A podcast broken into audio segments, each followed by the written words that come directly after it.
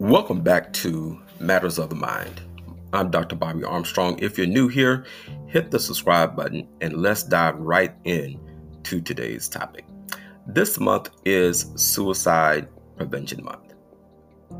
I feel as though it is time that we come together and talk about what is going on with suicide and the surroundings of it and the reason a lot of the reasons that it has happened. no one should be taking their life because of the feelings of hopelessness failure and or disappointment today we're going to look at a few topics that should be addressed during this month and what i feel every month so let's begin first what we want people to do and understand is Acknowledge your feelings.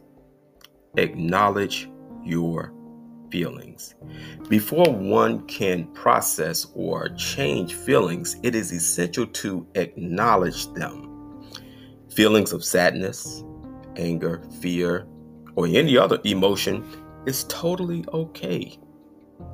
Give yourself the permission to feel without judgment. Number two, we want to reframe negative thoughts. Uh, cognitive behavioral therapy emphasizes the relationship between thoughts, feelings, and behaviors. By reframing negative or irrational beliefs, it's, it's, it's, it's possible to change emotional responses and reactions. And like I said last week, and I'm going to hit this topic again Let's control the controllables. Focus on what you can control rather than what you cannot. This helps reduce the feelings of helplessness and can shift you or your focus to a proactive behavior. Next, practice mindfulness and meditation. These practices can help keep you grounded, reduce anxiety, and allow you to live in the present moment. They can also increase your awareness of your negative thought pattern simply because once you get into that negative thought pattern, it becomes your pathology. And stay connected. Social support is vital in this day and age. We saw what the pandemic did to us. Talk to someone that you trust, whether it's a friend, family member, therapist, somebody, a pastor, minister, anyone that can provide you with comfort and perspective. Then you want to limit your exposure to negative triggers. This could mean taking breaks from the news, social media, or even certain individuals that can intensify the feelings of despair and hopelessness. Be mindful of the company that you keep. And then we want to establish a routine.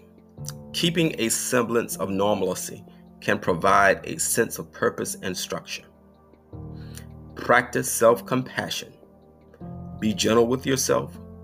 Recognize that everyone has their limits. And it's okay to ask for help when you've reached yours, because we all are going to need help one day. Engage in activities that that you enjoy.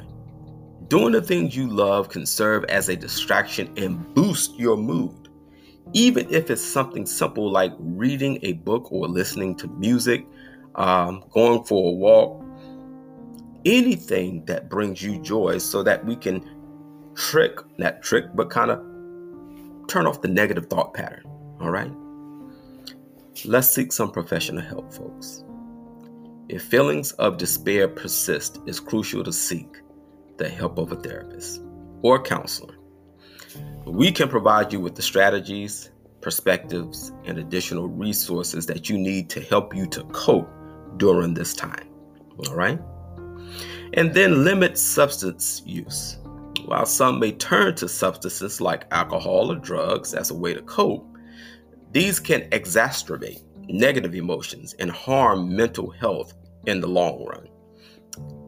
Lay off the marijuana. All of that stuff that we think is natural and good for us is it's not. Stay active physically.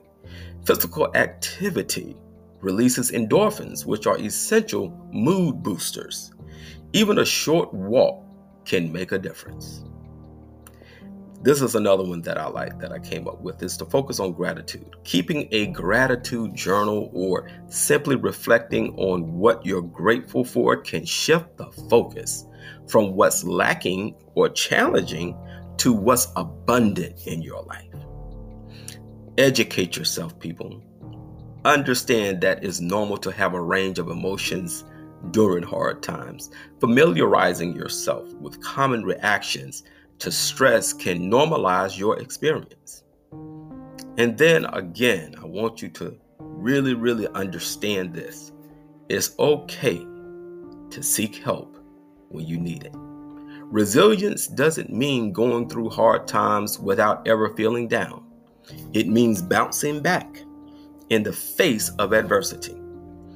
Everyone's journey through difficult periods is unique. There's no one size fits all. That approach doesn't work for everything.